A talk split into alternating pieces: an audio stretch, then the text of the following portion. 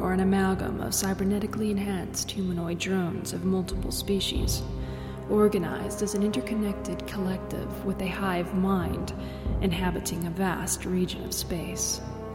They operate towards one single minded purpose to add the biological and technological distinctiveness of other species to their own in the pursuit of perfection. They are the adversary of autonomy, the definition of slavery. They are the juggernauts of an infinite number of quadrants and parallel dimensions, including the mirror universe.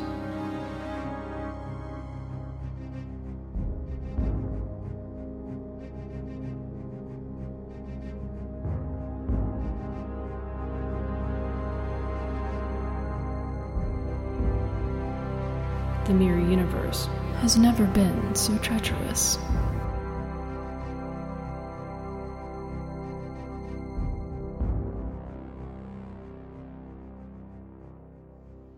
Hello and welcome to the Ready Room, the Treks and Sci-Fi microcast.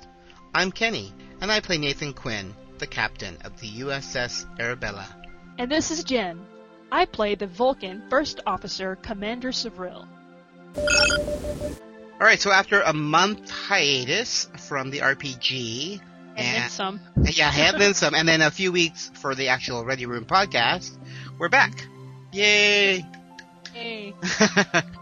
uh, it's good to be back. I missed uh, doing the Ready Room, so everything seems to calm down a little bit in my personal life, and I've been able to uh, hopefully pick back up. And wow, what a what a season this has started already! But uh, we'll discuss that later into the podcast, I guess. Um, do you have anything to add? Yay! All right, well said. On today's show, we'll have the story so far, and we have several forum members reading posts for the first week of season 8. Also, Jen and I will discuss season 8, and then we'll have our final thoughts. We're the Borg. Life as you know it is over. You have entered our RPG space. You will adapt to the story so far. Our first reading is going to be Act 1, the prologue. It was done by Jen and Hawkeye Meds, read by Jen. There's a second post to the prologue, written by Jen alone, also read by Jen. Joseph DeCollin sat looking at the empty space in front of him. Only five minutes before, he'd been viewing a message from his brother Theron. It was nice to receive well wishes from him, but then his brother ruined those good intentions with the shocking news that his father had escaped from a high security asylum. Theron went on to reveal that their father was responsible for the deadly AI chip implanted in Joseph and 12 other individuals. Against strict Section 31 orders, his brother sent him the message on an encoded bandwidth so as not to be detected. Theron DeCollin decided for once in his life that the truth would be better told straight away. He followed up this information with the details of his new missions for Section 31, including the individual he'd be working with.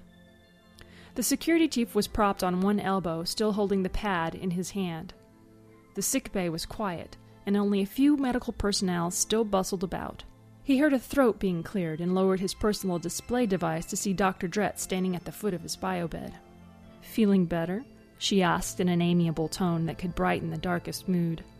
Joseph gave her a warm smile. Hello, Ryla. How long have you been stealthily hovering about?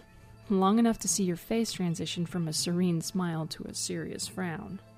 DeCollin put the pad down on the other side of the bed and turned it over. I've got a lot on my mind. Can you keep a secret? As long as what you're going to tell me isn't a danger to the ship or this crew, then doctor patient confidentiality will be honored. Cross my heart, hope to die. She smiled at the children's oath. That's something Velaros's youngest daughter Marilda used to say. She was always making me promises, but that was four hosts and 215 years ago. It's possible I've got the wording wrong. How did the rest go? Stick a needle in my eye? The son of a Starfleet ambassador taught my daughter that vicious vow. Humans can be so morbid. No offense, Lieutenant. None taken. Though I can't say as much for Commander Savril. I said something improper to her upon my arrival on the Arabella. Ryla raised an eyebrow. That's uncanny. That was her reaction as well. Is that what you're worried about? Vulcans have tough skin. I'm sure she's forgotten it by now. I thought it was out of earshot, and I was. But her Vulcan hearing was more sensitive than I thought, and she let me know it. And I guess you could say we got off on the wrong ear. He chuckled at his own joke before continuing. I've been out of the world of professional attitude for quite a while, but I'm back in form now, so to speak. The trouble is, I've learned something that I believe is important to her. It's extremely sensitive information.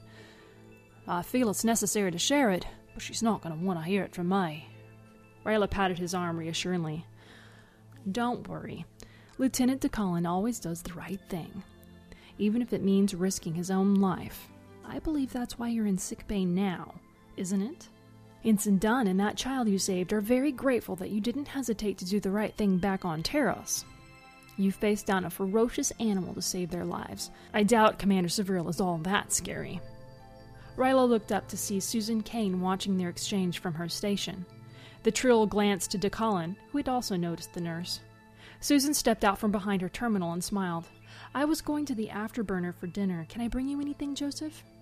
Fish, chips, mushy peas. Oh, and gravy. That would be nice, he said. Nurse Kane stifled a smile and left Dret and DeCollin for the lounge. Ryla waited for the doors to close before turning to the lieutenant. She's been at your side every day since the surgery, and not just while making her rounds. She came in here to check on you when she was off duty, too. Susan's an excellent nurse, but somehow I believe her concern is a little more than professional. She smiled at the lieutenant as he began to flush with mild embarrassment.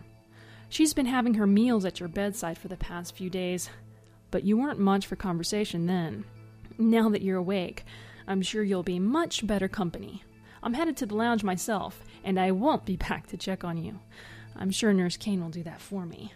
Ryla winked at the security officer and headed for the transparent double doors. The ancient symbol engraved on the tempered glass came together as they closed behind her. The lieutenant sighed. Picking up the pad, he tapped it against his head in thought. He contemplated the new information Theron had given him, but annoyingly, the words of Dr. Dret kept entering his thoughts to distract him. Susan had been at his side the entire time? He had been rude to her the first time they met. A yawn assailed him, and he closed his eyes tightly as he drew a large breath of sterile sickbay air. When he opened his eyes once more, he brought the pad before him and tapped the yellow and blue bars. Lieutenant Joseph DeCollin, save. FTAO Commander Savril. Delivered this message in event of no communication from Lieutenant Joseph DeCollin lapsing 120 hours during Arabella service. Information to be opened by Commander Savril. Code 1, Section 1, Arabella 9473. He hesitated a moment, then sent the message before deleting it from his pad. Feeling weak, but happier in the knowledge of Susan Kane's interest, he sank into his pillow and drifted off to sleep. Ryla Dret preferred a leisurely pace. After her first host, Kabrick, fell to his death while rushing up the Tenarian ice cliffs on the Trill homeworld, her edict became, I'll get there when I get there. Because of this decree, the joined Trill was chronically late. Ryla was always at least three minutes tardy wherever she went. Of course, she made a concerted effort to be prompt to work, for her duty as a physician demanded reliability. But when off duty, the Trill was deliberate in her dilly dallying. Luckily or unluckily for Ryla, no one awaited her arrival in the lounge that evening. Rumor had it that the Terosic mission was successful, and Spring Farmer, a friend whom the doctor routinely met for dinner, would soon be returning from her very first away mission. It was an assignment that Ryla had yearned to be a part of, but instead, the assistant chief medical officer was left in charge of sickbay. Heading up the ship's medical facility was a responsibility she was no less appreciative of, yet exploration was one of her greatest aspirations. Though Ryla was happy to live vicariously through spring, she hoped to experience her own adventure in the near future. The next time she saw her friend, Ryla would interview the science officer about her experiences on the planet that the Arabella currently orbited. She entered the turbo lift and called for the appropriate deck then clasped her hands behind her back and casually leaned against the back wall. The lights from the deck floors ticked past the window slits as the lift ascended towards its destination. They were hypnotic, and as she watched their rhythmic pulse, she found herself contemplating the last conversation she had with Spring a week before. The Fertilian's people corresponded with one another via pheromones, and the young science officers often utilized this technique to gauge and affect the moods of other species. Spring had shared her interpretation of Ryla's reaction to the chief tactical officer after she watched them converse before his departure to Teros. Dr. Dredd initially rejected Spring's analysis, for trills were rarely flustered, enamored, or infatuated. But Catan had been creeping into her thoughts since their brief exchange, and she wondered if Spring had chemically influenced her sentiments. She quickly dismissed that possibility when she recalled their introduction aboard the Tiberius. At the time, Ensign Farmer was not a part of the crew, and therefore could not be accused of playing matchmaker. Ryla bit her lip subconsciously, and as she absently observed the decks fly past, she couldn't help but smile at Spring's perceptive observation. The lift slowed and the door opened to deposit her on deck 11. Her smile narrowed slightly, but her expression still denoted a buoyant disposition, and she stepped onto the soft gray carpet with a notable bounce in her step. As she headed down the corridor, busy crewmen with missions all their own flowed past like spawning fish swimming upstream. She greeted them each by name, and despite their haste, they managed to smile and say hello to the dainty Trill. Aside from Dr. Peterson, and perhaps Captain Quinn, Dr. Ryla Drett was one of the few officers who could honestly say that she had met every crew member stationed aboard the Arabella. Everyone ended up in sickbay in due course, and Ryla had personally examined a good number of personnel and their families. She was well liked, and the admiration of her patients was due in part to her perpetual optimism and her bedside manner. Another of her mottos was Compassion for others is secondary only to a cheerful disposition. The mindset was unique to Ryla Imran, the host who later became Ryla Dredd, and this attribute was the basis for her conscription into Peterson's staff. There were many physicians who were more experienced, but Ryla's combination of attitude, ability, and ingenuity made her a uniquely qualified medical officer. She proved herself worthy of the posting during an epidemic that plagued Captain Quinn's ill fated Akira class starship, the USS Tiberius. Ryla stepped in for the incapacitated CMO, and while the entire crew was quarantined on Volsonar Station, she and Arya James toiled to develop a cure. It took almost a year to create, but the accomplishment earned her a position as Assistant Chief Medical Officer aboard Quinn's newly minted Intrepid class starship, the USS Arabella. As she approached the oaken double doors of the Arabella's most popular hangout, her gaze turned to the holographic sign positioned above them. The blue flames that spelled the name of Jadan Marley's lounge licked the ceiling like a hungry targ. It was a glitzy directional for a starship, and she wondered what sort of under the table dealings Jadan had to do to gain Starfleet's approval for the installation. Ryla continued to admire the sign as she stepped through the doors and entered the bustling atmosphere of the afterburner. It was open mic night, and the room was alive with music and patrons eating and playing pool. She slowly scanned the room for an available space and noticed a dark haired man of immense physical stature sitting at her favorite table with two small children. She knew the children well, for Marin and Naval had come to sickbay on several occasions. Ryla found another spot near the back of the room and watched them from afar. As she recalled, the man that accompanied them had once introduced himself as Dennis. A year before, he aided Dr. Drett in Catan's investigation of Dr. Lucas, whom they later discovered had purposefully infected the crew of the Tiberius with a virus that ultimately claimed a third of the crew and the ship itself. Despite his help, the Herculean man that attended Commander Savril's children was perhaps the one person aboard Arabella that Ryla knew the least about. Jadan approached the table, pulling the trill from her reverie. He cast his pale brown eyes upon her and cleared his throat. Can I get you something, Dr. Drett? She turned her smile to meet the Bajoran bartenders. Hello, Jadan. I know you still haven't come to sickbay for your physical. Oh, yeah. I'll take care of that soon. Don't worry, Doc. She narrowed her eyes at him playfully. See that you do. Would you like something from the bar? Yes, thank you. Let's see. I'd like a spinach salad, please, with oil and vinegar on the side, and a tawali pie a la mode, but I want the pie heated, and I don't want the ice cream on the top. I want it on the side. And I'd like Ico instead of vanilla, if you can replicate it. If not, no ice cream, just whipped cream, but only if it's a relative approximation to the real thing. If it's not, then then nothing. Don't worry about it. Jadan punched her order into the pad. Not even the pie? Ryla's smile pressed dimples into her cheeks as she glanced up at him to clarify. No, but just the pie, but not heated. Jadan blinked, and after a stretch of silence, he replied, On the side is a big thing for you. I'll have that right out. As he walked away, she noticed Marin climbing into the chair next to her. Hi, she said in a delightful tone. Ryla beamed at her small guest. The first post of season 8 was written by Jen and Star Trek Fanatic 5, and it's read by Star Trek Fanatic 5, aka Kenny. Me. Captain Nathaniel Jacob Quinn smiled as he rose from the command chair upon the bridge of the Arabella. The Betazoid Elorian was intensely proud of his valiant crew and magnificent ship. The successful end of their current mission brought with it the conclusion of the USS Arabella's maiden voyage. Both the vessel and its crew had demonstrated itself to be second to no other. Nathan's quiet yet stalwart authority inspired those who followed him.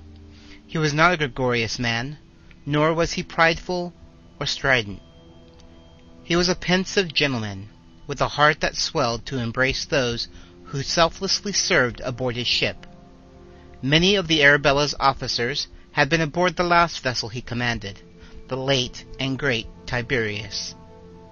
Those who lived through the virus that infected his ship were quarantined on an old science station orbiting Vulcan. During the year that followed, the survivors fostered a bond that very few in Starfleet would ever experience. When the Arabella was commissioned, and he was put in command of her, Captain Quinn sought those surviving men and women of the Tiberius for his new crew, for no other crew would do. He clasped his hands behind his back and narrowed his gray-green eyes as he scanned the view screen before him. The blue-green world that filled his view served as a backdrop to the two small ships that headed back to the Arabella.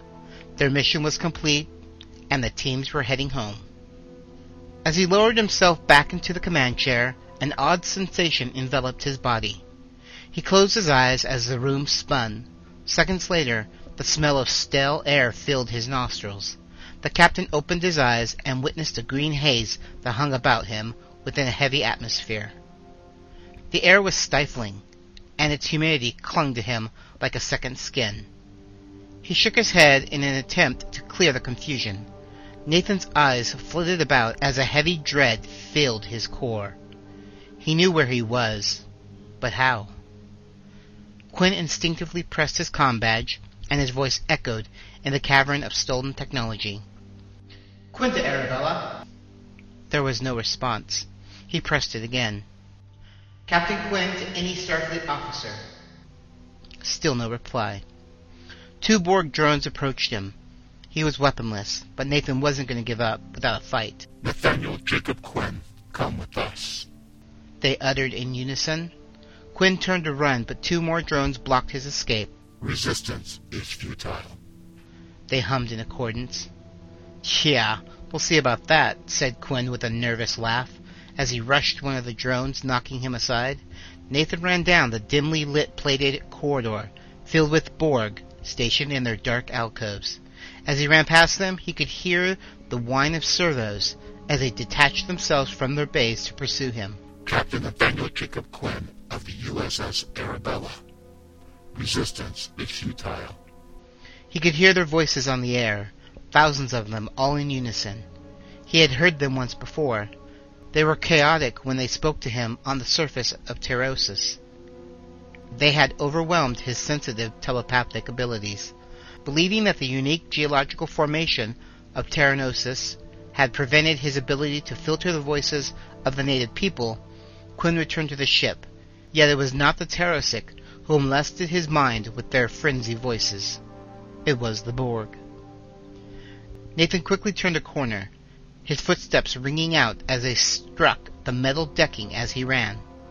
The frantic officer blindly slammed into a drone, causing him to fall back. As he scrambled to his feet, he looked into the face of the Borg he had just collided with. The red beam of its ocular implant scanned his stolidly. Yet Nathan recognized the man buried beneath the mechanical components. His heart fell at the realization, and tears welled in his gray-green eyes. No, this isn't possible. he said, shaking his head in denial.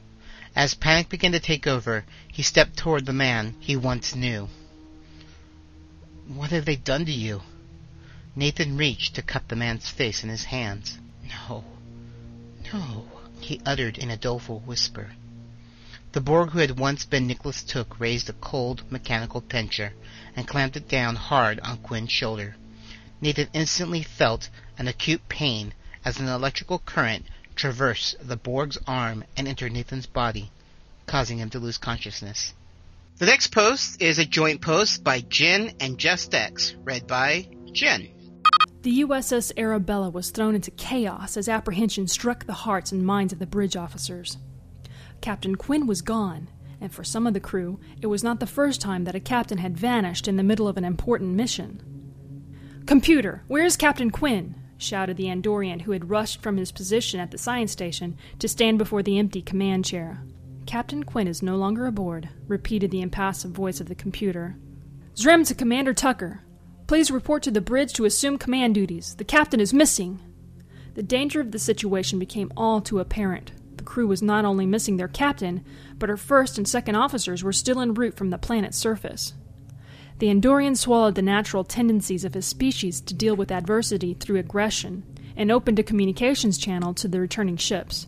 As he spoke, he made note of the two distinct subspace disturbances just outside the planet's orbit. On my way, Lieutenant. Go to red alert status and inform the XO of the development, replied a slightly groggy voice of the Delta ship commander. Zrem activated the red alert and opened a communication channel to the approaching runabouts. The klaxon of the alert filled the ship and tinted the bridge in a pulsing red light. Savril felt the first wave of anxiety surge against the protective walls of her delicate composure. It seemed that history was repeating itself. She could not help but recall the first mission aboard the USS Tiberius in that moment, what she buried in her core was the deep seated fear that Nathan Quinn had befallen the same fate as the late Captain Bell. Nathan was the first officer aboard Tiberius while Captain Bell was in command.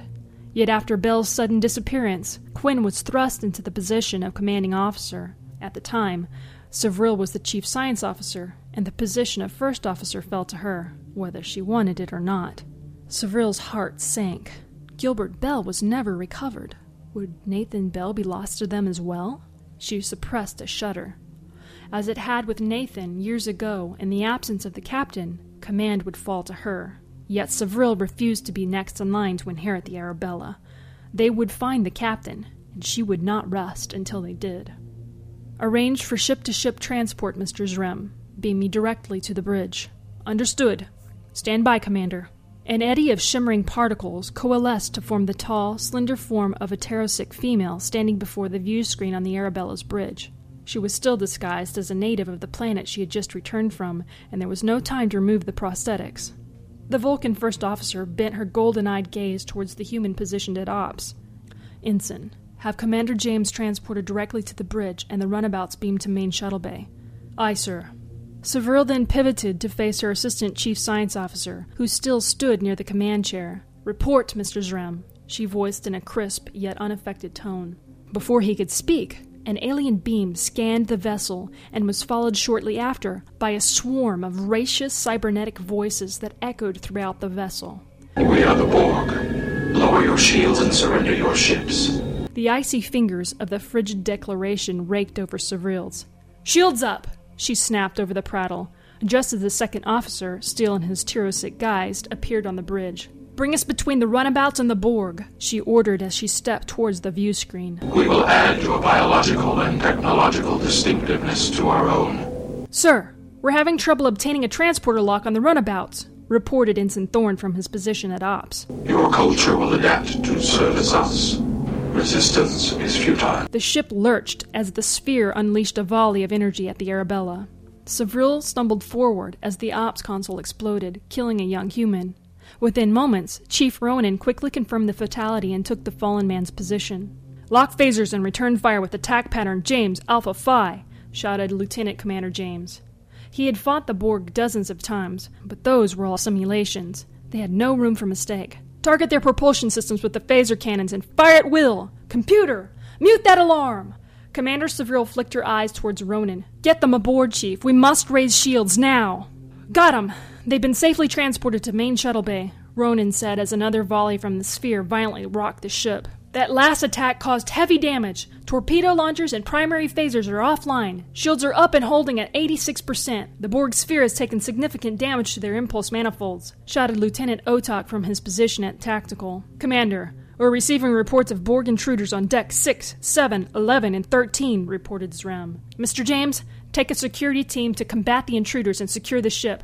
Aye, Captain, Eric said, and made his way towards the turbolift doors.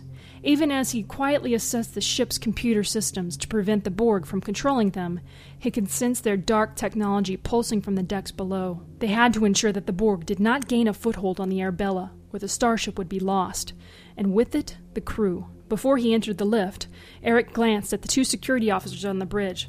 Jackson, Ged, you're with me. Both men nodded brusquely and followed him into the lift. Sir! shouted Ronan to James to gain his attention, and tossed a phaser to the unarmed second officer. Eric caught the weapon and entered the lift with his tactical support. Deck 6! James to security. I need additional men and heavy weaponry to meet us on Deck 6. Attention all hands, Severill stated with practiced Vulcan calm. We have been boarded by the Borg.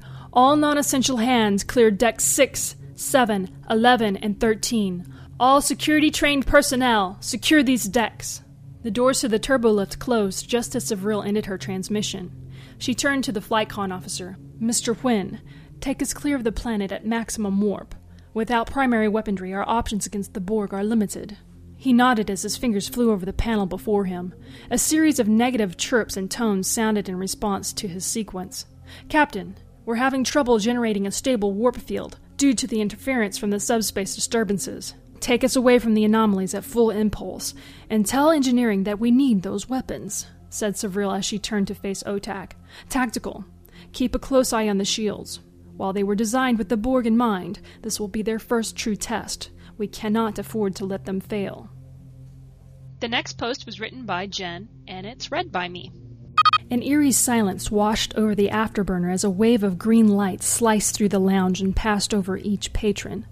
Ryla's hand moved to grasp Marin's before looking up at the towering man kneeling beside her table. Dennis scooped Naval into his massive arms and stood. Though calm, his expression communicated volumes, and without uttering a word, he nodded to the bar at the rear of the lounge. We are the Borg, came a cold, mechanical echo over the ship's comm system. That was their clue to pick up the pace. Ryla and Dennis rushed to the bar as patrons screamed in panic and darted for the exit. Dennis pushed through the crowd, making a path for the diminutive doctor and the children he was programmed to protect. With Severill's twins in tow, they dashed towards Jadan, who had produced a sidearm from under the bar. The Bajoran waved them past and took a position behind the gloss black slab that he worked so hard to polish the night before. You have one of those for me? inquired Dennis in a booming baritone. The bartender shook his head. Sorry, this is all I have. The sound of drones materializing in the lounge was barely audible over the cries of personnel. The children began to whimper in confusion and fear. Shh, it's okay. Ryla tried to reassure them, but the words sounded hollow in her ears. It was never okay when the Borg was concerned. The ship shuddered violently, knocking tableware and customers to the floor. Over the ship's intercom, the commander's impassive voice did little else but confirm that the beings wielding various mechanical appendages were in fact Borg drones. Recognizing their mother's voice, the children called out to her, Mommy! Mommy! Their whimpers soon transitioned to sobs, and then wails, as Jadan began firing at the Borg. The deck shook again as the sphere fired upon the Arabella. Bottles of synthahol fell from the shelves and smashed to the floor around the Trill and the little ones she defended. As bits of glass pelted them, the half Vulcan children closed their eyes and pulled themselves closer to the doctor. Dennis swung his massive fists against an advancing Borg. The Trill flinched as the giant man slammed the drone's head into the hard surface of the bar and allowed it to drop to the floor beside her. Wide eyed, the pale intruder trembled violently as servos whined and arcs of energy traversed its body. Plumes of smoke rose from the ruined Borg implants, causing Ryla's eyes to water and her throat to burn. As the drone's movements became stagnant, two more pushed towards them. An acrid electrical tang blended with a heady disinfectant, indicating the presence of numerous drones in the lounge.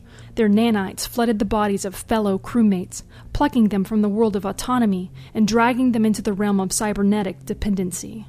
Jadan readjusted the settings of his firearm as Dennis blocked the tremendous blow of a mechanical arm. The hologram then directed a palm heel strike at the invader's face, shoving the ocular implant deep into its head. The drone's mouth gaped reflexively before dropping to one knee and falling across its dead compatriot with a fierce tremor. The lighting in the lounge flickered off as power was diverted to the shields. The only illumination came from the soft blue glow of the planet they orbited. That light was merely temporary, for the diffuse radiance was dimmed again as the Arabella moved away from Taras. If one could spare a moment to admire the scene through the viewports, that individual might marvel at the ribbons of light that stretched beyond the ship, the beautiful azure globe that shrank in the distance, and the ominous Borg sphere riding their wake in pursuit. The welcome sound of phaser fire folded itself into the audible chaos of the afterburner. A security team had begun to swarm the entrance of the lounge. After snapping the neck of yet another Borg, Dennis turned to Ryla. Move the children to the exit! I'll cover you, shouted Jadan. We're sending the doctor and two children your way, bellowed Dennis to the security force. Understood, replied the team leader. Holding tightly to the children's hands, the Trill began to cautiously pick her way toward the defenders. A Borg that Dennis struggled with injected a tubule into his neck, and nanites began to short out the orb that served as a permanent holo emitter. Until that moment, only a handful of individuals knew that Dennis was a program, and Ryla was not among them. When the boy realized they were leaving the brawny sentinel, Naval pulled away from the doctor to aid his friend. No! Come back! The boy came to Dennis's side and angrily stomped the drone's boot. The hologram's distorted voice echoed the doctor's plea for the boy to return. Then he abruptly flickered and blinked out of existence. Jadan roared and fired at the drone as it redirected his attack at the small boy. The green glow of an energy field enveloped the zombie. Its shielding had adapted to the Bajoran weapon. Ryla gasped in realization, then pushed the girl behind her and seized the Borg's arm in a fruitless attempt to drag it away from the boy. The drone turned an arctic expression towards the petite doctor as its tubule stabbed into the boy and injected its poison into the squirming toddler. The trill screamed in unison with Naval and Marin before the drone easily pitched her aside. Ryla struck the wall behind them and slid to the floor. Gasping for air, she slowly rolled to her side as Jadan lunged for the toddler. The dazed Trill glanced back to see Marin hiding in the shadows. Intent on aiding the Bajoran bartender, the doctor scrambled to her unsteady feet. She swallowed hard and stumbled forward. If she could reclaim the child, they might be able to reverse the effect before it was too late. She glanced once more at the small, dark outline of Marin and charged forward to rescue her brother. Silhouettes danced about the room, making it difficult for security officers to verify their targets. As yellow beams crisscrossed the lounge, Ensign Bauer leveled his Type 3 phaser rifle at the Borg that, an instant before, had tossed a woman like a rag doll. He could still see the outline of the drone from his position and waited for another beam to illuminate the room before taking his shot. He drew a breath in preparation. Sweat rolled into his eyes and his hands trembled slightly. This was Talon Bauer's first encounter with the Borg, and his nerves were raw with anticipation. The moment came, and the room brightened. He simultaneously squeezed a pulse from his rifle. During the nanosecond of discharge, he saw a woman fall. A heartbeat later, a harsh green radiance told the security officer that the Borg he fired at had transported off the ship. Ryla's pale brown eyes fluttered rapidly as she struggled to remain conscious. Their blurry focus was set upon the broken glass that blanketed the floor around her. The shards reflected the intermittent flash of phaser fire and sparkled like the gemstones she saw during her last sojourn to Actun Tunichil Muknal cave in Belize. The beautiful stones crunched underfoot as a pair of boots entered her view. Muffled voices spoke over her, and she felt two strong hands turn her over and lift her up. The world seemed to decelerate as people moved about her in slow motion. She'd always preferred a leisurely pace, but her medical mind told her the tempo was manufactured by a loss of blood. The pain from the phaser blast was concentrated at her midsection. She moved her hand to her waist, and slender fingers met a large void. Ryla's sluggish mind lethargically thought of the symbiote. As she was lowered to the floor in the passageway, the muted echo of a child's sobs grew louder and then tapered into silence as they moved past her. The toddler was safe, but there was only one cry. Her mind shouted for Nabal, but her lips failed to form the words. She coughed instead and tasted the salty flavor of iron. Blurred faces slowly came into view over her. She recognized Jadan. It had been his hands that carried her from the lounge. Susan Kane spoke to the trill in a soothing tone, and the hiss of a hypospray brought numbness to Ryla's body. Three cc's of Myrphodon stat, she senselessly muttered before choking out another cough. The doctor felt cold, and her teeth began to chatter, but she no longer felt the searing pain. Ryla's eyes rolled upward to watch the shadows that played over the surface of the ceiling. At first, she thought the shadows belonged to her rescuers, but after a while, she realized that they moved independently of their source. As they came closer, she saw that they had faces of their own, belonging to people Ryla lost long ago. They slowly spilled down from above to gently envelop her. Ryla's glassy eyed stare shifted back to Jadan and Nurse Kane, who did not seem to notice the beings who came to take her home. Come with us, beckoned her grandmother's voice. A smile pushed dimples into her cheeks for the last time. Then Ryla Drett drew a ragged breath and slowly exhaled, leaving her family on the Arabella to join her ancestors in the afterlife. This post is done by Hawkeye Meds, and it's also read by Hawkeye Meds. The alarm echoed through Joseph's ears, and he sat bolt upright in bed. What the devil is going on? He looked round to see a plate of cold fish and chips sitting on the table. Computer, this is Chief of Security. Report. The USS Arabella is on red alert in action against the Borg. DeCollin dropped from his bed and felt a sting of pain in his stomach. He looked down and grabbed a handful of chips and ate them quickly. Mmm, tasty. Computer, replicate me a uniform for my measurements. Oh, hold on. Uh, take an inch off the waist, will you? A uniform appeared in the replicator, and DeCollin dropped his medical gown. At that moment, Nurse Kane rushed in with three other officers carrying Ryla's body. Seeing DeCollin's empty bed, she laid the body down onto it and activated the medical display. Turning round, she saw the naked chief of security. Joseph looked at her, and then down at his naked form. Uh, give us a hand putting this on, will you? She ran over to him and helped him pull the uniform down over his body. He locked her belt on and pressed a thumb against a hidden panel. The drawer opened, and DeCollin took out three phasers and a phaser rifle. He handed one of the phasers and looked at Ryla. If they come in here, use this, and fluctuate the settings. Stay safe. Joseph turned to walk off, but Susan pulled him back. She took a napkin off the table and wiped a bit of chip fat from his mouth. Can't have you going out messy now, can I? She looked sad, but winked at him and watched her old patient run out of sick bay before turning back and attending to the body of Ryla. DeCollin ran down the corridor and tapped on his com badge. De to all security personnel, take your positions. Security Tactic Echo 4. As he got to a turbo lift, the doors opened, and he found several security men. Sir, Lieutenant Commander James has ordered us to seek any Borg intruders. DeCollin looked at them and smiled. Then carry on, Ensign. Report to me on your findings. Racing into the turbo lift, DeCollin put his hands on his knees to catch his breath. The pain in his stomach ached again. He looked up and drew a big breath. Bridge. The next post is written by Wraith1701 and read by Wraith1701. Catan smiled to himself as the runabout Shadowfax cleared the atmosphere of the planet Terras, the deck vibrating gently as the ship escaped into the vacuum of space. He glanced at the away team members seated with him. All had done an outstanding job resolving the situation on the developing world below. His cheeks flushed, and a smile broadened as he looked at the trinket resting in his hand, a small, jade-colored figurine of the Terrasic deity of healing, rumored by the natives of the planet to enhance the skills of medical practitioners. I hope Ryla likes this, he thought to himself. Never one for collecting trinkets, Catan had purchased the statuette from a native vendor with the hopes that it would please the Arabella's vibrant Trill doctor. Catan wasn't sure what his feelings were for the perky woman, but she had been on his mind a lot lately. Something about her stirred feelings in him that he had thought long dead. Tucking the idol into a tunic pocket, Catan swore a silent oath to himself. He would simply let the doctor know of his feelings for her, of his interest in taking their old friendship to a more intimate level. If she reciprocated his interest, great. If not, well, at least he could rest easy in the knowledge that he had tried.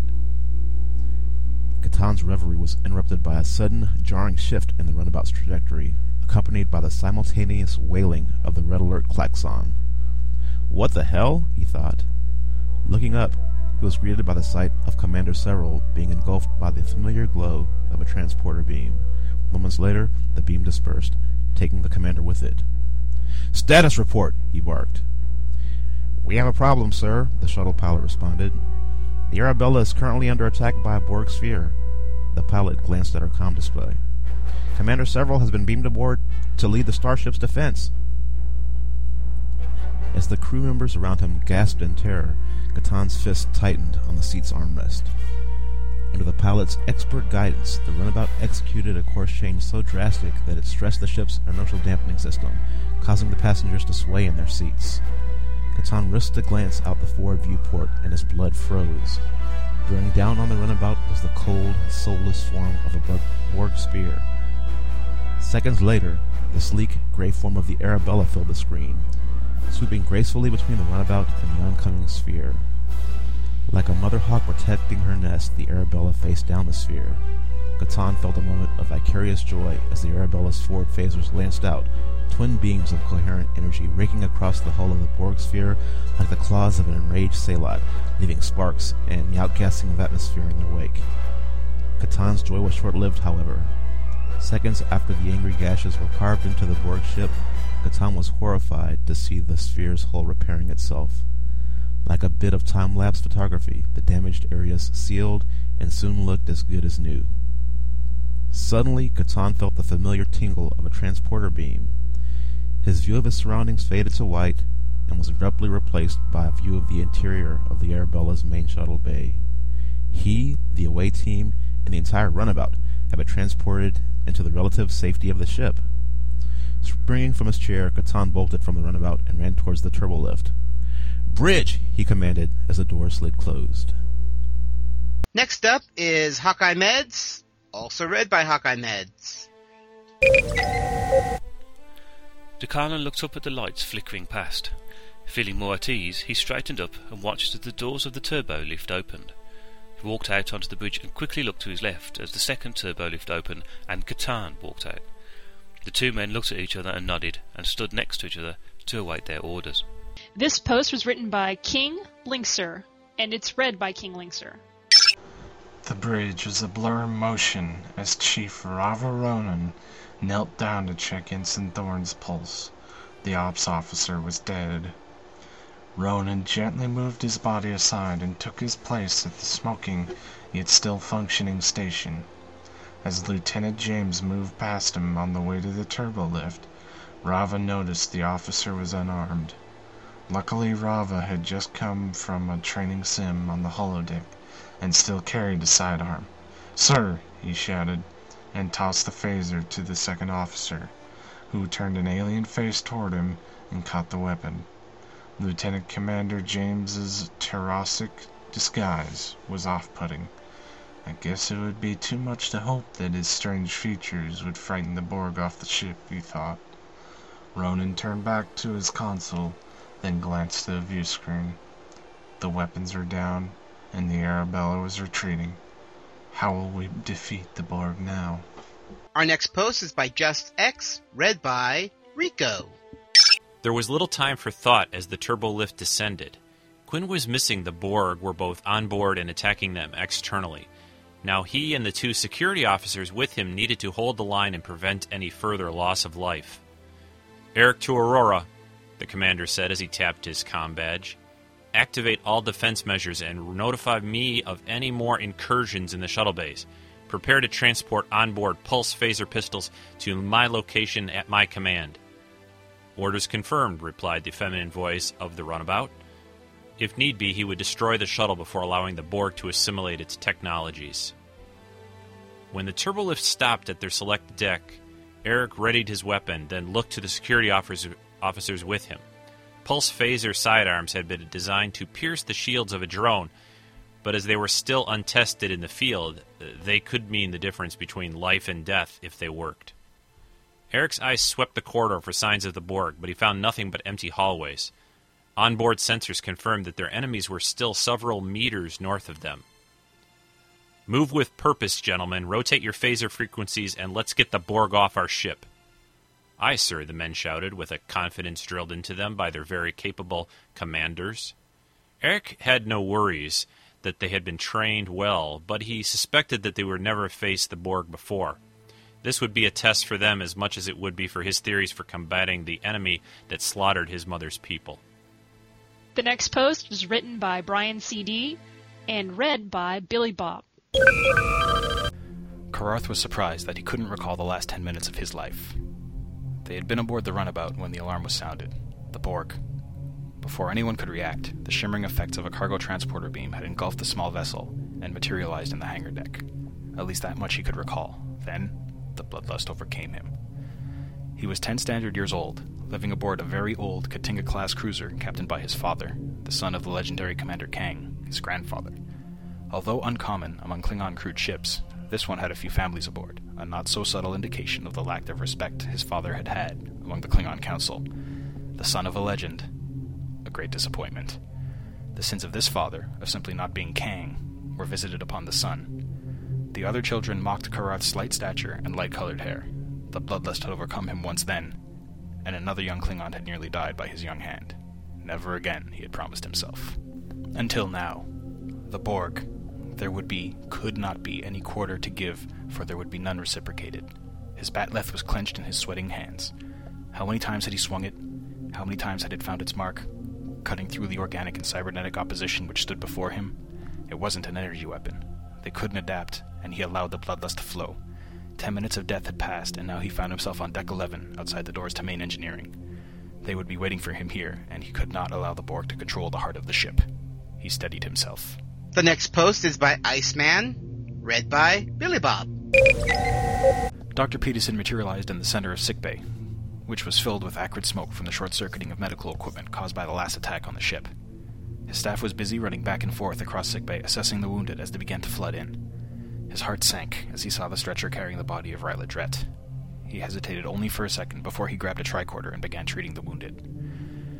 He glanced across the smoke filled room to see his wife, Mayella, working diligently to save a wounded crewman. Several crew members had phaser burns from being hit by Borg weapons, and others had showed up with abrasions and broken bones from being tossed around like rag dolls. Casey thought to himself, This is going to be another long day, as he unconsciously clutched at the phaser at his side. The one thing that Casey knew about the Borg was that their attacks were very efficient and methodical, and a lot of people would die today unless they could somehow repel the attack. This post was written by Moyer777 and read by Moyer777. Counselor Margon made his way through the corridors. As smoke and screams filled the air, panic ensued. His head was swimming with fear and concern. When the word Borg was uttered, it changed everything, even the most prepared officer. As the red alert klaxon rhythmically pulsed through the ship, the frantic motions of all involved seemed chaotic at best. Margon made his way to his quarters, only to find two Borg drones scanning the door as he rounded the corner. They had detected his hologrid and seemed to be studying the technology. Surely they have holo technology, he thought. Wait, this is newer stuff than they've probably seen. Mr. Mouse, he whispered. Even though he was not a fan of weapons, he pulled a hand phaser from his pack, adjusted the settings, and charged the door. With one shot, he took out the first drone as it fell and lay kicking on the floor. The second Borg turned and began to come at the counselor. No, you don't, Margon shouted as he fired again. But this time the phaser had no effect. The multiphasic shielding had adapted to the rotating frequency.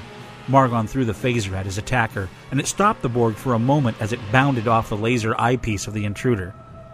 The door opened, and the counselor rushed through it, pushing the Borg to the ground.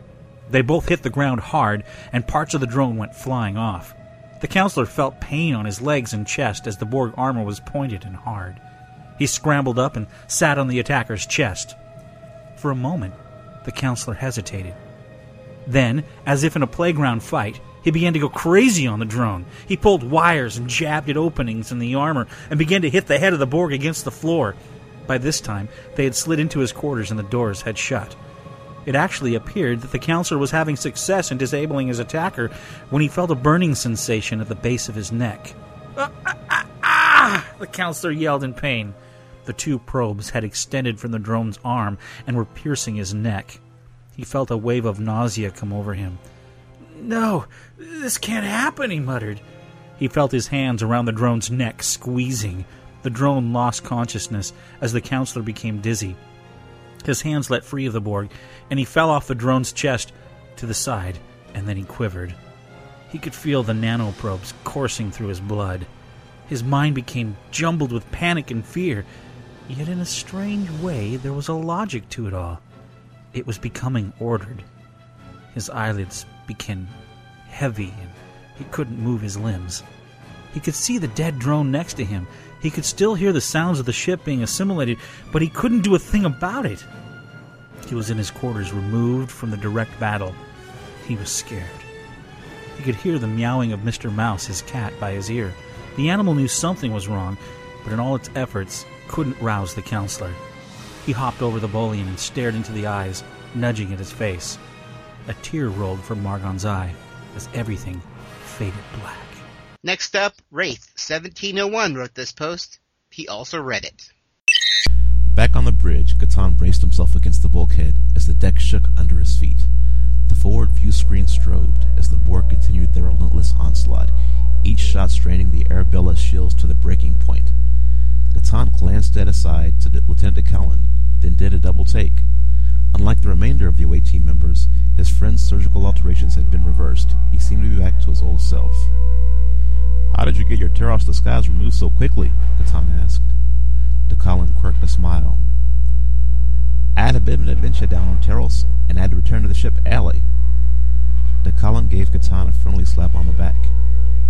It's a long story, my friend. Perhaps I can tell you about it later, over a couple of pints. Catan nodded and replied, Of course. We'd probably better deal with our little infestation problem first. Catan's gaze swept the bridge stations. Each was currently occupied by frantically working crew members. He started towards tactical, and stopped himself. He was pleasantly surprised to see the station manned by his protege, Lieutenant Otak. Despite the crisis the ship faced, Catan managed a brief smile. He'd always considered Otak to be something of a genius when it came to tactical systems, and lately, the junior officer had started to overcome his insecurities, becoming more and more comfortable assuming positions of leadership. Catan turned to address Commander Savril. The tactical station seems to be in good hands. If it's all right with you, I think my talents would be best used dealing with our intruders. By all means, carry on, the Exo replied. Catan turned to DeCollin. Come on, let's uh, see if we can clear out some of the vermin. As the pair jogged towards the turbolift, Catan cracked an evil grin. Whoever takes out the fewest Borg buys the first round of drinks. This post was written by Shepard and read by King Linkser. The sound of alarms rang in Reese's ears. He looked down the hall for Fishuel, who was supposed to meet him there at the end of his shift in the lab. Up the hallway, down the hallway. No sign of him anywhere. What's going on? Reese thought as the red light flashed in his eyes. Then the ship-wide comm began to blare. The Borg, he thought. He had never seen the Borg, and began to get curious what was going on. He walked to the nearest screen to try to get a visual on the current situation. Computer. Before he could get another word in, the systems came to a sudden halt and the light died. Computer? His nervous voice echoed in the dark hall. The hall shook around him. He caught his balance and stood there in the dark, trying to find some sort of light. He heard the footsteps from down the hall coming closer to him. Visual? That you? He looked into the dark of the noise, and he knew it wasn't his furry friend. A bright red laser pierced the darkness. He looked at the light, not sure exactly who or what it was. The Borg? Is it the Borg? he thought. Then the voice he had actually never heard, but in recordings and nightmares. You will be assimilated. There was no real thought in his next move. He just ran, feeling his way down the dark corridors. He had no idea where he was going. He just knew he had to get away, but he didn't get far. Rounding the corner to the bright emergency light and the red laser of another drone, there for the first time did Reese see a real Borg. He tried to turn and run the other way. He had no means to fight, and he didn't want to. He failed to get away, however. His sudden turn had caused him a lack of balance, and he crashed onto the floor. His eyes turned to see two wire-like needles emerge from the Borg's wrist. Reese felt them dig into his neck. It was one of the most painful things he had ever felt. So this is how it ends, he thought. The wires weren't in his neck. A second before his fussy eyes saw a large monster of a man tackling the Borg. His focus was beginning to return, but he thought he was still in a state of confusion as he saw the Sasquatch smash the Borg to pieces. He wasn't sure what to make of it until it was over and the hairy hand reaching down to him. Reese? Visual! Reese wasn't sure what was more surprising, his friend the Sasquatch, or the Borg now scrap metal. What was that? He was shocked looking around them. Part of my family heritage. We like to wrestle each other a bit. It can get a bit rough sometimes. A bit rough? Remind me never to get you angry. Reese looked official, then down at the Borg remains. I'm just glad you're on my side. I don't know what I'd do if you had showed when you did. Well, I couldn't let you die. Who would I talk to? The next post is written by Jen and read by Jen. Commander Savril steadied herself as the ship was rocked from yet another volley. The planet Taras shrank on the view screen as they moved away at impulse speed. Yet the sphere still pursued them, and Borg drones transported aboard before shields could be raised. The Arabella's weapons were offline, shield's strength was steadily decreasing, and warp speed was not available. If the Vulcan considered superstition to be anything other than a set of irrational beliefs, Savril would have believed the crew to be cursed with bad luck. Locks of tousled blue Terrasic hair fell from the bronzed fastener she wore at the nape of her neck. The Vulcan pushed a loose strand behind an elongated prosthetic ear and pointed a blue finger at the console before her. An asteroid belt is located there. The irons, stony irons, and chondrites that make up the rubble are magnetized. She turned amber eyes to meet Zram's concerned expression. How long would the sphere's sensors be affected by the magnetic field before they're able to compensate for the disruption? She glanced up at the shock of white hair and noticed the nervous position of his antennae.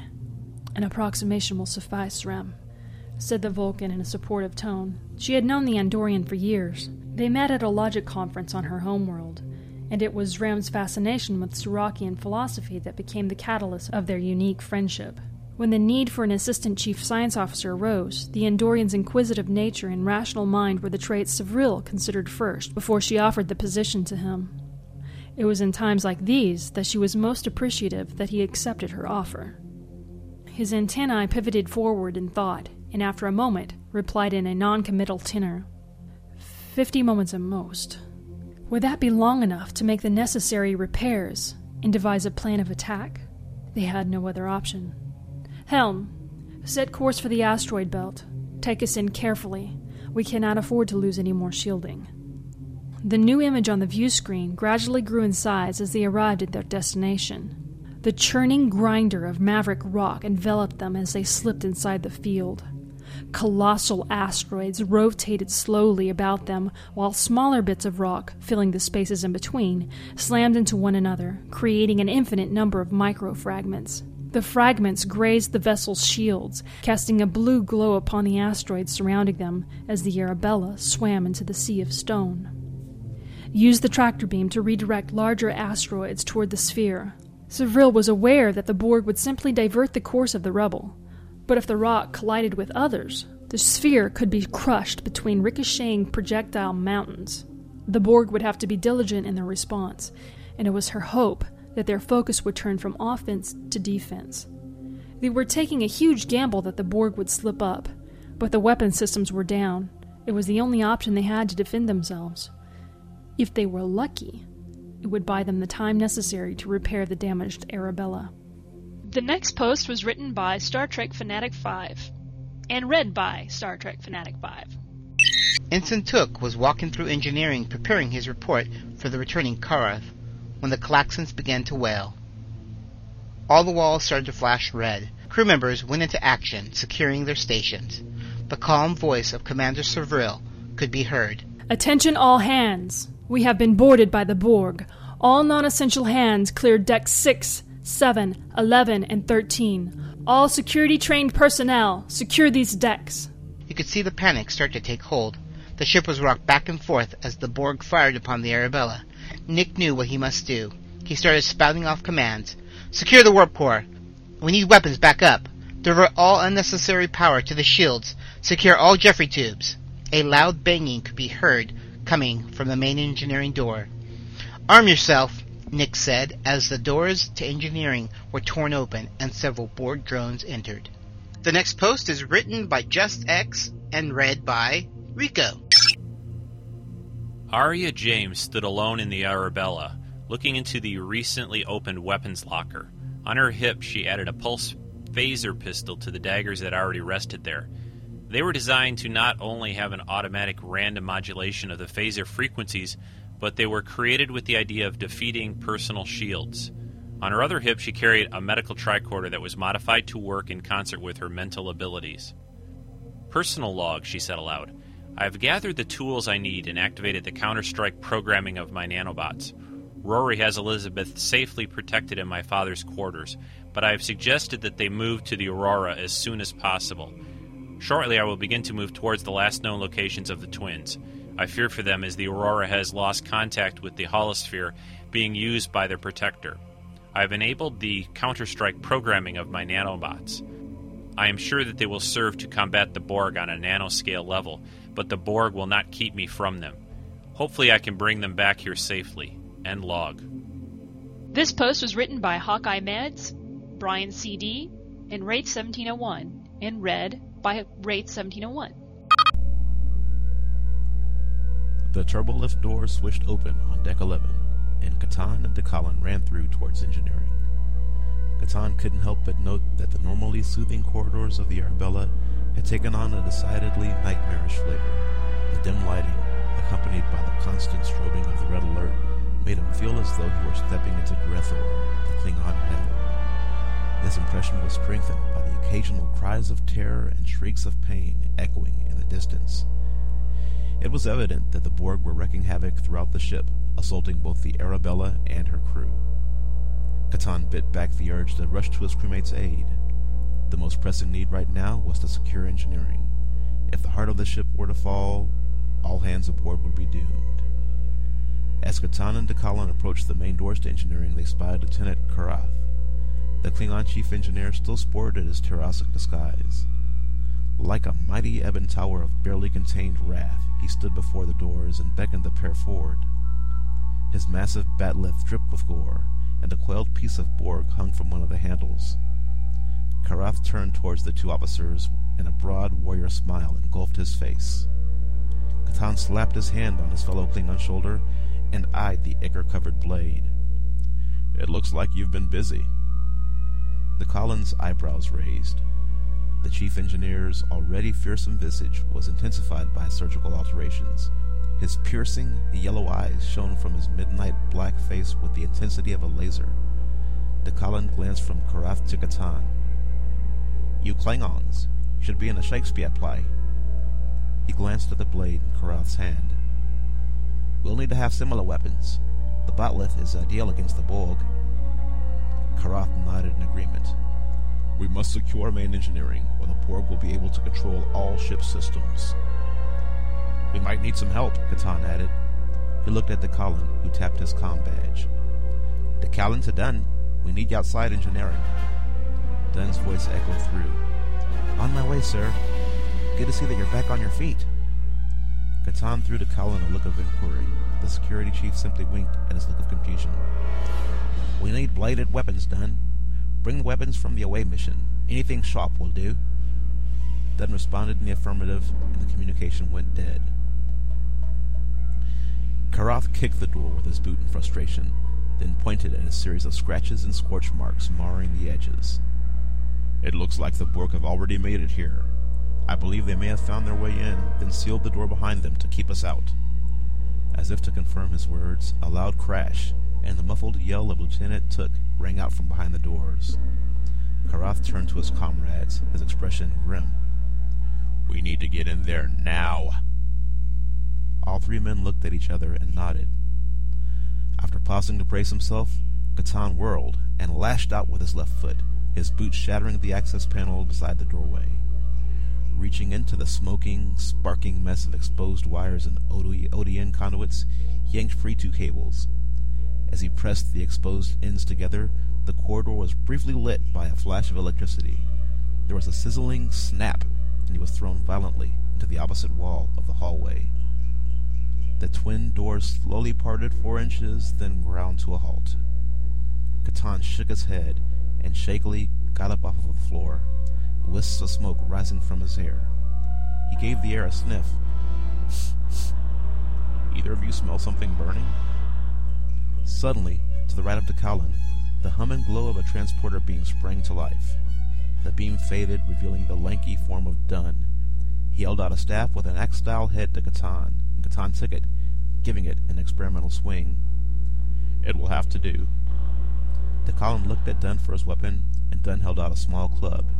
It too was made of wood and had metal spikes. Is this it? DeCollin asked. Hand to hand then for me, boys. Let's go. The four men grasped the edges of the partially opened doors and heaved. Within moments, the doors were forced back into their wall recesses, revealing the darkened engine room. Gray smog billowed out as two Borg turned to guard them, the red beams of their ocular implants shining through the haze. The four officers came together, looked at each other, then shouted as they ran in.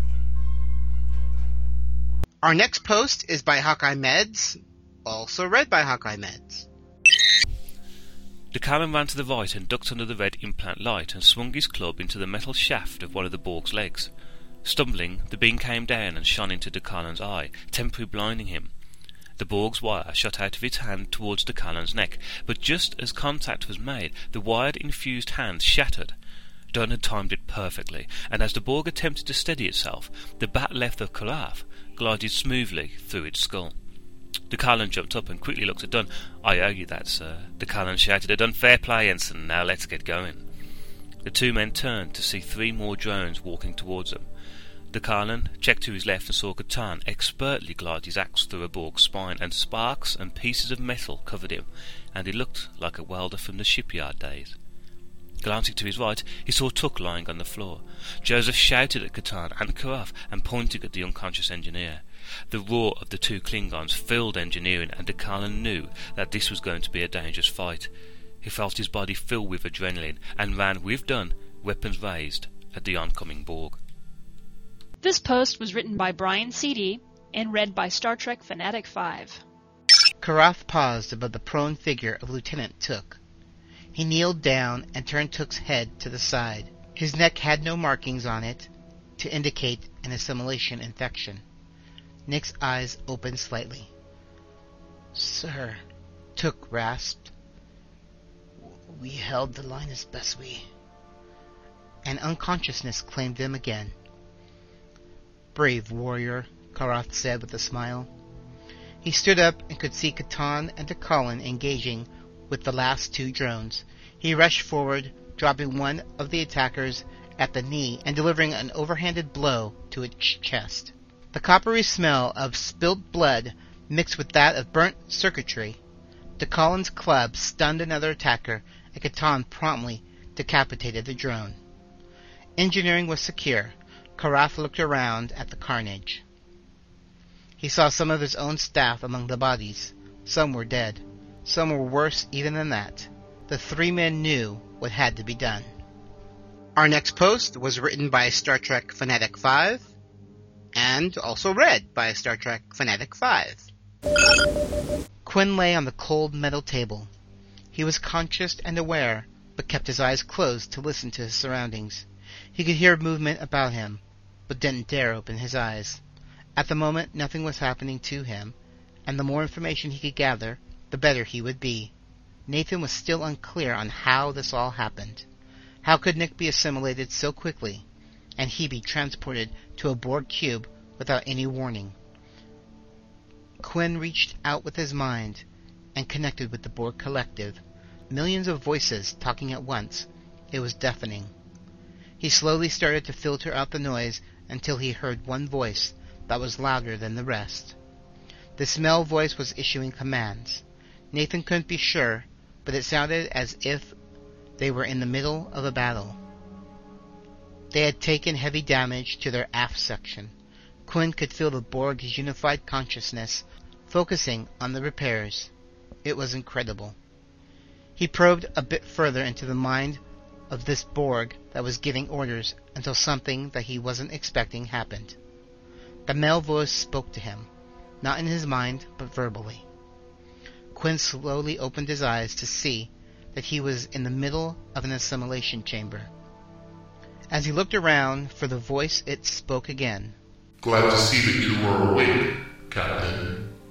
Quinn sat up and noticed that he wasn't wearing any clothing. Who are you? he said, looking around. I am the Borg. Quinn shook his head.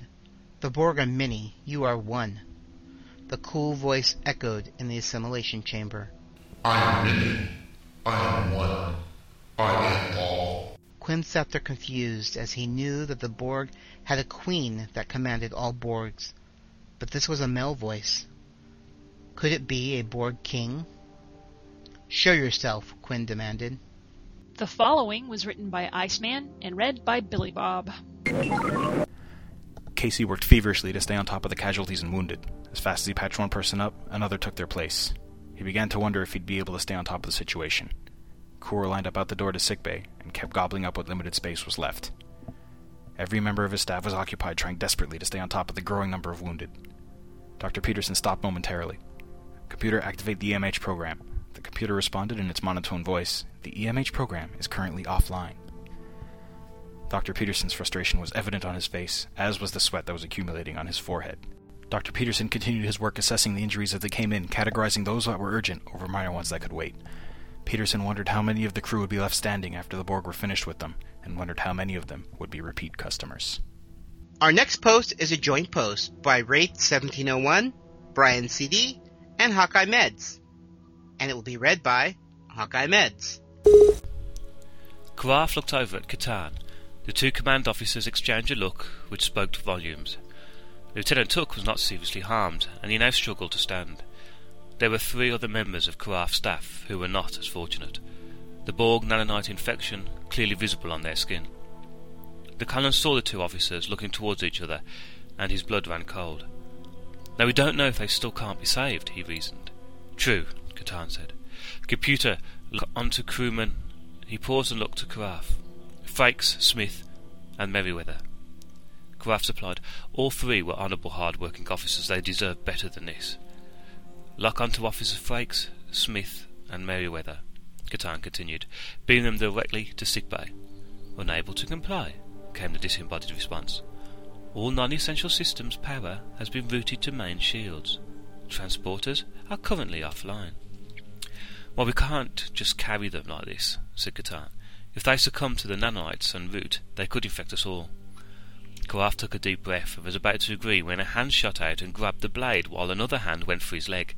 Catching the Klingon by surprise, K'Rath stumbled back, just as the phaser blast shot past, killing the infected crewman instantly. DeCollin and Dunn spun round to see Took holding the weapon. Catan lifted Took's free hand over his shoulder and lifted him up. K'Rath looked up from his dead crewmate and shouted at the team, Do what you have to do. Secure them if need be. Kill them if they are too far gone.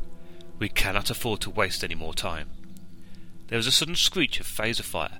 The two stricken crewmen were briefly engulfed in a red-orange glow, and then slumped to the deck unconscious. Catan, K'Rath, and the all turned to see Ensign Dunn, calmly holstering his sidearm. That should keep them quiet for a while, Dunn said with a grin. Excellent thinking, Dunn, the exclaimed. We'll make a lieutenant out of you yet. With Catan holding Took and DeCollin and Dunn carrying the two stricken crewmen, they followed K'Rath towards the turbo lift and headed towards sickbay. The next post was written by Jen and read by Jen. A subroutine within a system. This is what he'd been reduced to. After a year of enjoying the benefits of a permanent emitter orb, he was once again a collection of algorithms confined to a computer. It was difficult to adjust to the disembodied sensation after occupying a living, breathing form for so long. An instant before he vanished from the lounge, and a heartbeat before Ryla Drett bore her fatal wound. The hologram known as Dennis flowed into the ship's mainframe. Ordinarily, this action would be impossible due to the safeguards in place to prevent such intrusions, but the Borg pierced the dedicated appliance, which typically denied access to unauthorized individuals, and permitted his admittance without protest. He could sense Borg coating spilling around him. This was looking more and more dire, he thought, as a series of anomalous functions within his program produced a feeling of anxiety. If he had them, he would have clenched his fists. Though disoriented from the transfer, Dennis instantly began monitoring the data that the sensors in the lounge gathered. The moment the events were recorded, they notified him that a Trill had been injured and that one Vulcanoid child was transported off the Arabella. He was relieved to find that Marin was safe, for now. He would continue to monitor her status. Yet, despite his incorporeal state, he felt anguish for the boy, and then sorrow as the detection devices indicated that the Trill biosigns were no longer measurable. The doctor had fought so hard to defend the twins, and she ultimately gave her life in the attempt. Her lifeless body now rested in the only place available within main sick bay, her untidy office. The data he received from the lounge's sensors specified that Dr. Drett was cut down by friendly fire. Dennis analyzed the signature of the rifle and took note of the officer that the weapon was issued to. He transferred the data to sickbay and security before sending a message to Rory, who was yet another hologram currently inhabiting the Aurora in the main shuttle bay. Alien code bumped against his own, causing his program to lag slightly. He grumbled a series of colorful words and focused on his next objective the computer's internal defenses. The sentinel known as Dennis would take a perverse pleasure in fouling the Borg algorithms. This post was written by Rico. It's also being read by Rico. As the deck plating shook under his boots, Lieutenant Zrem tried to catch his balance on a nearby hand railing. The Arabella was cautiously moving through the asteroid field, and it did seem to be slowing down the progress of the Borg vessel pursuing them. Zrem continued to scan the field in order to feed updated tactical and better navigation data to helm control. So far, the plan seemed to be working. The ship had quieted slightly, and an almost eerie silence covered the bridge, which had been in chaos just a short time ago. However, his mind drifted as he stared at his workstation, thinking about his morning with Marie. Are you sure you're feeling up to reporting to engineering today, Marie? I know this pregnancy hasn't been the easiest so far for you, Zrem said as he watched the Earthwoman that he loved adjust the collar of her uniform tunic. I'm fine, Chifras. Besides, if I tell them I'm not feeling well again, Karath will just suggest another one of his Klingon home remedies for morning sickness, and the last one he suggested made me sicker than the baby just by watching it wiggle on the plate. Marie said with a light laugh as she pulled her blonde hair back into a ponytail. Zrem loved hearing Marie laugh, and it made him smile and usually laugh as well, something he had not done a lot in his life. Well, okay then, I'm sure they could use your help down there. I know they've been having a slight problem with the warp field calibration sensors, which I happen to know is your other little baby. And you know, maybe you should stop off at your quarters and pick up some a few more things and bring them here after you get off duty. There's enough room, and since you've been staying here, I've gotten used to finding your uniforms hanging in the bathroom or tripping over your big boots. the tall Andorian said as Marie gave him a sly smirk and walked over close to him. My boots are not big, Blue Boy. Besides, this place is going to get even more crowded when the baby comes. Now come here. Marie said as Zrem bent down to kiss her. Zrem, Zrem, report, Commander Savril's voice called out and brought the lieutenant back to the present. Uh, we seem to be evading the Borg ship at present, Commander. The asteroid field is definitely causing them trouble with their targeting sensors, Zrem said. Very good, Lieutenant. Keep me posted. Engineering has been secured, but they lost some personnel to the Borg. Don't worry, Zrem. Marie is fine. I need you focused and here, Zrem, Savril said to her old friend. Yes, Commander. I won't let you down, Zrem said as a sigh of relief washed over him. I'd expect nothing less. Now we need to come up with a plan. This cat and mouse situation won't last forever. Once main power is back online, I want a way out of this situation. Let's get to work. Savril said as she worked to keep her emotions in check, as well as she had asked her Andorian friend to do.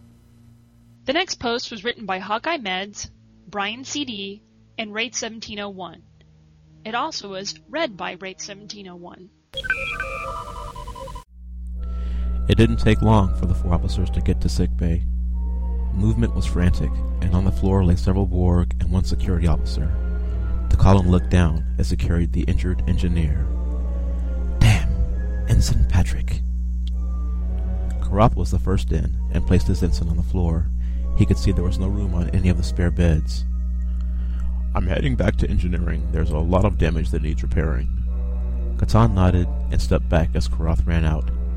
He carefully placed Took near Ryla's office door and turned to Nurse Kane. Where's Dr. Dret? Susan glanced up from the injured patient she was working on. Katan! Oh my, look, I'm afraid. An explosion blasted through the outside wall near the turbo lift, and Dunn fell to the floor. He looked back to see a Borg hand emerging from the ruined wall. Borg! Three o'clock! Katan and Colin ran towards the Borg. DeCollin lifted his club and hit the arm, but was greeted with a green force shield. Damn it! They've adapted to even these weapons. The two men stood back, and Joseph looked around. On the floor was a shredded power cable, sparks bouncing from it, making it writhe around like a snake. He looked at the hole in the wall, and slowly three Borg began to emerge. Timing it, he pointed to Katan, who goaded the Borg out. Just as all three were huddled together, Colin dived to the floor, throwing the cables into the three drones and causing a huge power surge. Standing back up, he smiled at Katan, who quickly spoke first. Don't say it. DeCollin walked past him, smiling. Shocking. Positively shocking. Katan shook his head as DeCollin left the sick bay and headed to deck 15. Suddenly, he popped his head back around the corner. Oh, and those three are on my count, so beers are on you. Before Katan could argue, DeCollin was gone. Smiling to himself, Katan silently shook his head, then turned to Nurse Kane. I'm heading back to the bridge to relieve the tactical officer on duty. Can you tell Dr. Dret that I came by and would like to speak with her once this crisis has passed? Nurse Kane stared silently at Katan, her lower lip trembling as a tear slowly made its way down her face. Katan, I'm I'm so sorry. As the implications of Ryla's absence from sickbay dawned on him, Katan's blood turned to ice, and time seemed to slow to a crawl.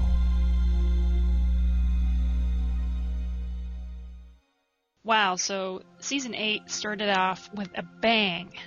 Didn't it? It was, I mean, really with a bang. I mean, that was huge. The, I mean, the very first day there was just so much stuff happening. Yeah, I, I think it's, and I say this all the time, but I think this is the best one we, we've, as a group, have done so far.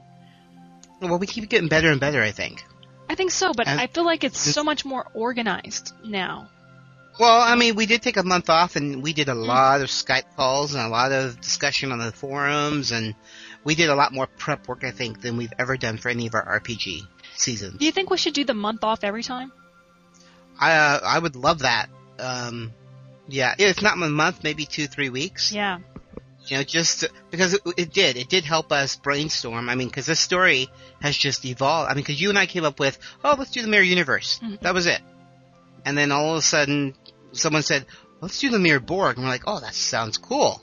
And next thing we know, we have what, you know, what will be potentially one of the best seasons we do. hmm Um, it's just, there's so much stuff going on. And it's so, You know what I think helped a lot is, I mean, we always do an outline, but um, we really put a lot of thought into it, like you said. You know, when someone came up with the idea of the, the mirror Borg, and then we kind of built upon that, and we thought we put a lot of thought into, okay, now why would this happen, mhm. and how could we bring the mirror universe into this story and how and make it work right, and yeah. and a lot of thought was put into that with a, a group of people, um, not just one or two, but just a group. And then, I mean, that's the way novelists, a lot of them structure their stories. I mean, some of them just free form it, but the best ones Mhm. I've heard build their stories upon outlines. They know what'll happen in the end. They don't know, you know, the paths they'll take to get there, but they fill in all the blanks, and that's exactly what we're doing here. And I hope that in the end, it'll be the most cohesive story that we've written so far in the RPG. Um, and I think Yeah. so far we're onto something good because we've had a lot of compliments from people who aren't writers in the story popping into our out of character section. Yes, and if you're listening and you're not a writer, you are more than welcome to post your comments in the out of character section for season eight. We love that. Love feedback. Yeah. So, So let's let's uh, get on to discussing what's happened so far. I mean, right at the end of season seven, Quinn was transported, or just he Disappeared. from the Mhm. bridge. We really don't know what happened to him. Um, Mhm. So with the beginning of season eight, we actually did a little prologue first, which was the first time we've done something like that, mhm, where we just backtracked a little bit just to kind of get people up to speed of what's happening. mhm. And then we started with Quinn's first post. Uh, he appeared on a Borg cube, and he's not really sure what's going on. And um, all he knows is he's by himself, he's weaponless, and the Borg want him for some reason. Mhm. Um, you know, and then he when he tries to escape, he actually runs into uh, a Borgified Nicholas Took, which is, uh, you know, obviously not Borgified, or at least he wasn't the last time Quinn saw him. So uh, Quinn's really confused at the moment. He's not really sure what's going on. Mhm. Um, and then back on the Arabella, what's happening?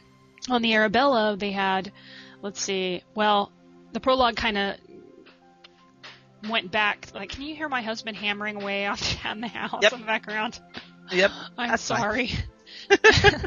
um, uh, in the last season, the chief security officer was gored by a wild animal, and so we kind of picked up with his recovery because no one, nothing else was said about him, and we wanted to bring him back into this story with him waking up in, you know, in sick bay and talking with the doctors and stuff.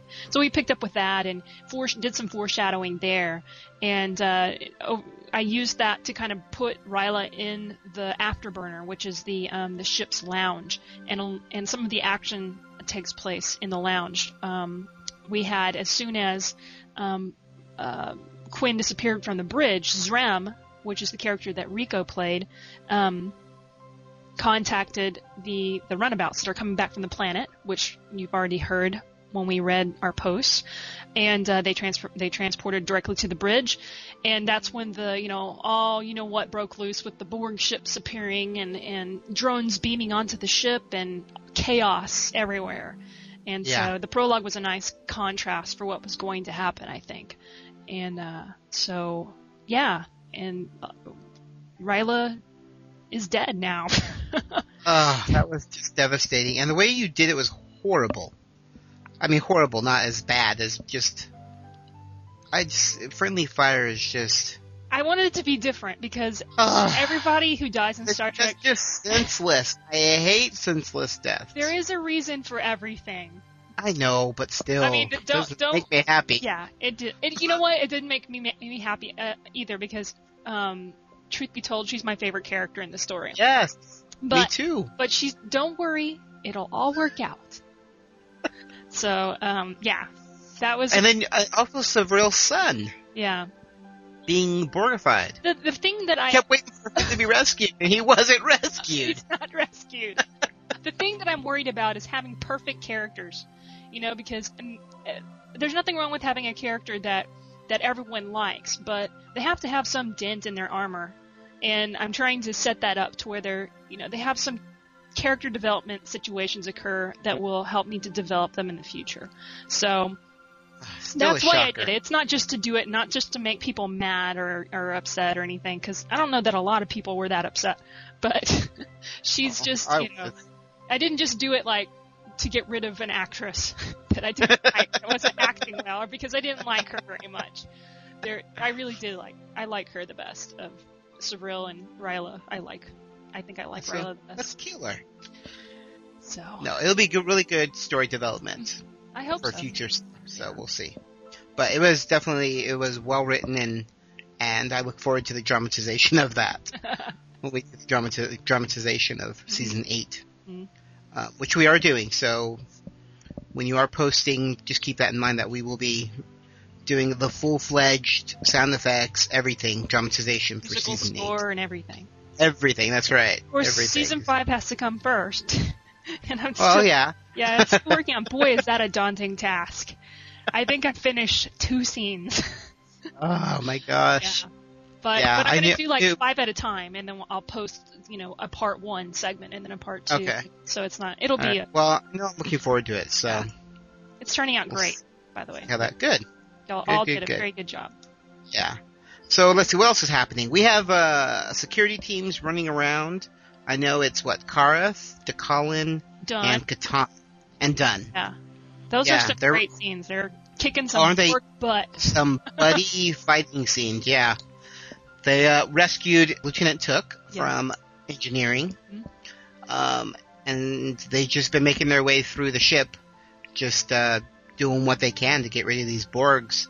Luckily, we've stopped Borgs from boarding further. Yeah. So there's only a set amount on our ship. The only thing we have to deal with now are the ones on the ship that were former crew members who have been Borgified. Right. And now we I have know that that was honestly, I have to say that was a shock of all the carnage at the very beginning. yeah. It was like only six posts in, and we lost half our crew. Well, not that bad. Well, the situation Still, dire. we just lost. We just lost a third of our crew in our last season. yeah, but those two people are dead. They can never come back again. they were sick. They had a disease. This is something that has been proven to be uh, a a um, problem that people can. Reverse. Yeah, we could reverse it. All right. Yeah. All right. It had to be dire because the Borg, the Borg is scary. You know, they just keep coming and coming. So Yeah. Yeah. I agree. I, it was great. I mean, yeah. just ten, just reading it. So Oh, and we forgot. Uh, Dennis disappeared in in the. That's right. Yeah, he he has a a holo emitter that's a permanent holo emitter that he has never. He's ne- since that moment when Rory helped him become uh, flesh and blood. I guess you can say. Um, he's never gone back into the computer. I guess. Does that make sense? He hasn't disappeared until that moment. yeah, he's So- always held that Yeah, form. but he's in the mainframe now, Yep. so he's going to be helping. But he's doing a job. He's Yeah. doing a job in there. He's helping us defend off the Borg. Yep. So, um, yeah, but I'm I'm really looking forward to the season. I think, uh, like I said, we started off with a bang, and Yeah. and it's calmed down a little bit. Uh, we were all excited to jump right in, and like the first two days, I think there were, I don't know, 15 posts. hmm Um, and now it's it's I think it's calming down to more, you know, two three a day. Yeah. So it, it's kind of nice, so you're not so overwhelmed. And those first few posts were long Yeah. because people really want to get in to the action, which we have. hmm And I'm trying to Uh, take my time posting too, because I don't want to contribute to, you know, there being a wall of posts for people to read. And- oh, you're one less character down. Yeah, it's easier to do that. And we parked the the Arabella in a asteroid field. Asteroid field. That's right. That's right. And Uh, then Quinn is still uh, Quinn is about to be introduced to the Borg King. Mhm. In the in his last post, he he was talking to him, but it was just a a bodiless voice that he was talking to, and he asked to see this person that he's talking to. So he's about to be introduced to the Borg King, which hopefully will be cool when it's revealed. Um, but we'll see. We'll see how it works. I thought it was But, just uh, very scary. Your post about Yeah. being in the in the cube and being surrounded and by himself and not having a weapon. Nothing. awesome. I know. I know. So, so um, yeah, we have a, a lot of great things planned for this season, and Oh, this is just we the forgot to mention What? the the thing with what do you think is going to happen with Margon? Oh, that's right. Borgified Margon. Because that's the problem that our crew has now is how do you deal with shipmates that are now Borg? Because Borg. in in uh, First Contact, they you know made a big deal about how people are killing their crew members. Remember? Yeah, you That- just kill him. Yep. They just kill them, and, and then in Voyager we know that you can be brought back from being a Borg. So now they have that to deal with. How do you, how do you Yeah. wrang- wrangle your former crewmates? You know, Without and- killing them. right? So So I know, know, I know they've modified the, the phasers to stun, so they're they're able to stun Borgs. Yeah. Or at least a few of them until the shield frequency is found out. And mm, they were using bat'leths and just taking out. Yeah, but that also now the Borg is adapted to that, so Mhm. they Have they? are. Uh, I don't know that they have. We I thought, I thought. I thought, I thought the last post, they actually, um, they adapted. Yes, they adapted to the bat'leths. Ah, So metal's no longer a threat, at least to the Borg right now. Mm-hmm. Um, that's when they showed up in the sick bay. Did you see that one? I didn't get the you- ones this weekend. Okay, That's yeah, then that's that's the yeah that's the one. Okay. Hasn't been read yet. It'll be read next week. Okay. Um, and, and speaking of reading, we will be reading every single post for this entire season. hmm Um, we know everyone seems to really like that. We got a lot of positive feedback um, from RPGers and non-RPGers that they enjoyed when we actually read the posts. So uh, every week I, I will be putting a call out on the forums for folks to help us read. Um, you don't need to be a an RPGer to participate. If you have a mic and you enjoy doing drama or reading, we would more than love to have your guys' help because there are a lot of posts to read and we're all very limited on time. So, um, what else? I guess that's it. Yeah, and just pop in and, check out what's going on. I think how many posts do you think are written a day? About one or two? Uh, yeah, about, yeah. Right now it's about one or 2 hmm A lot of people, you know, are having. It'll pick up. Yeah. It'll pick up and it'll slow down. It always, it always, you know, goes up and down. So. But it's fun. It's like a little surprise every day, you know, to Yeah. see that there's something new in there and you want to see what, what has been written. I think Yeah. um, Billy Bob on the forums, he he's not a member of our, our RPG, but he reads the the the story. Um, Yeah. He posted something that I thought was very interesting.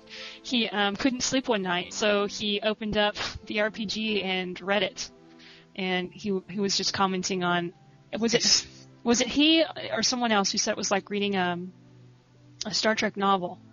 I think that was someone else. But I could be wrong. I don't, Yeah. I remember that comment being said, but I just don't remember who said it. Yes, but so long, so far it's only two pages long. So if you haven't started reading it yet and you want to keep the time to track, this it. is the time Yeah. to catch on or catch, you know, oh, Yeah. get it, start reading it so that you don't Yeah. get too far behind. But again, we're going to be reading them, so if you do, you can catch up on the Ready Room. There you go. Cool. We are the Borg. Resistance is futile. Plug into your alcove as we communicate our final thoughts. Okay, for our final thoughts, we just want to thank everyone who's contributed so far to season 8. Like we've said, it's been a, a great start to this uh, RPG season. Um, we also want to invite more people to join us. Um, if you're listening to the RPG and you're getting a kick out of it and you're enjoying it and you think you can contribute, then uh, we are always looking on to take on more crew members. You don't need to worry about if it's the beginning or the end, of, middle of the season.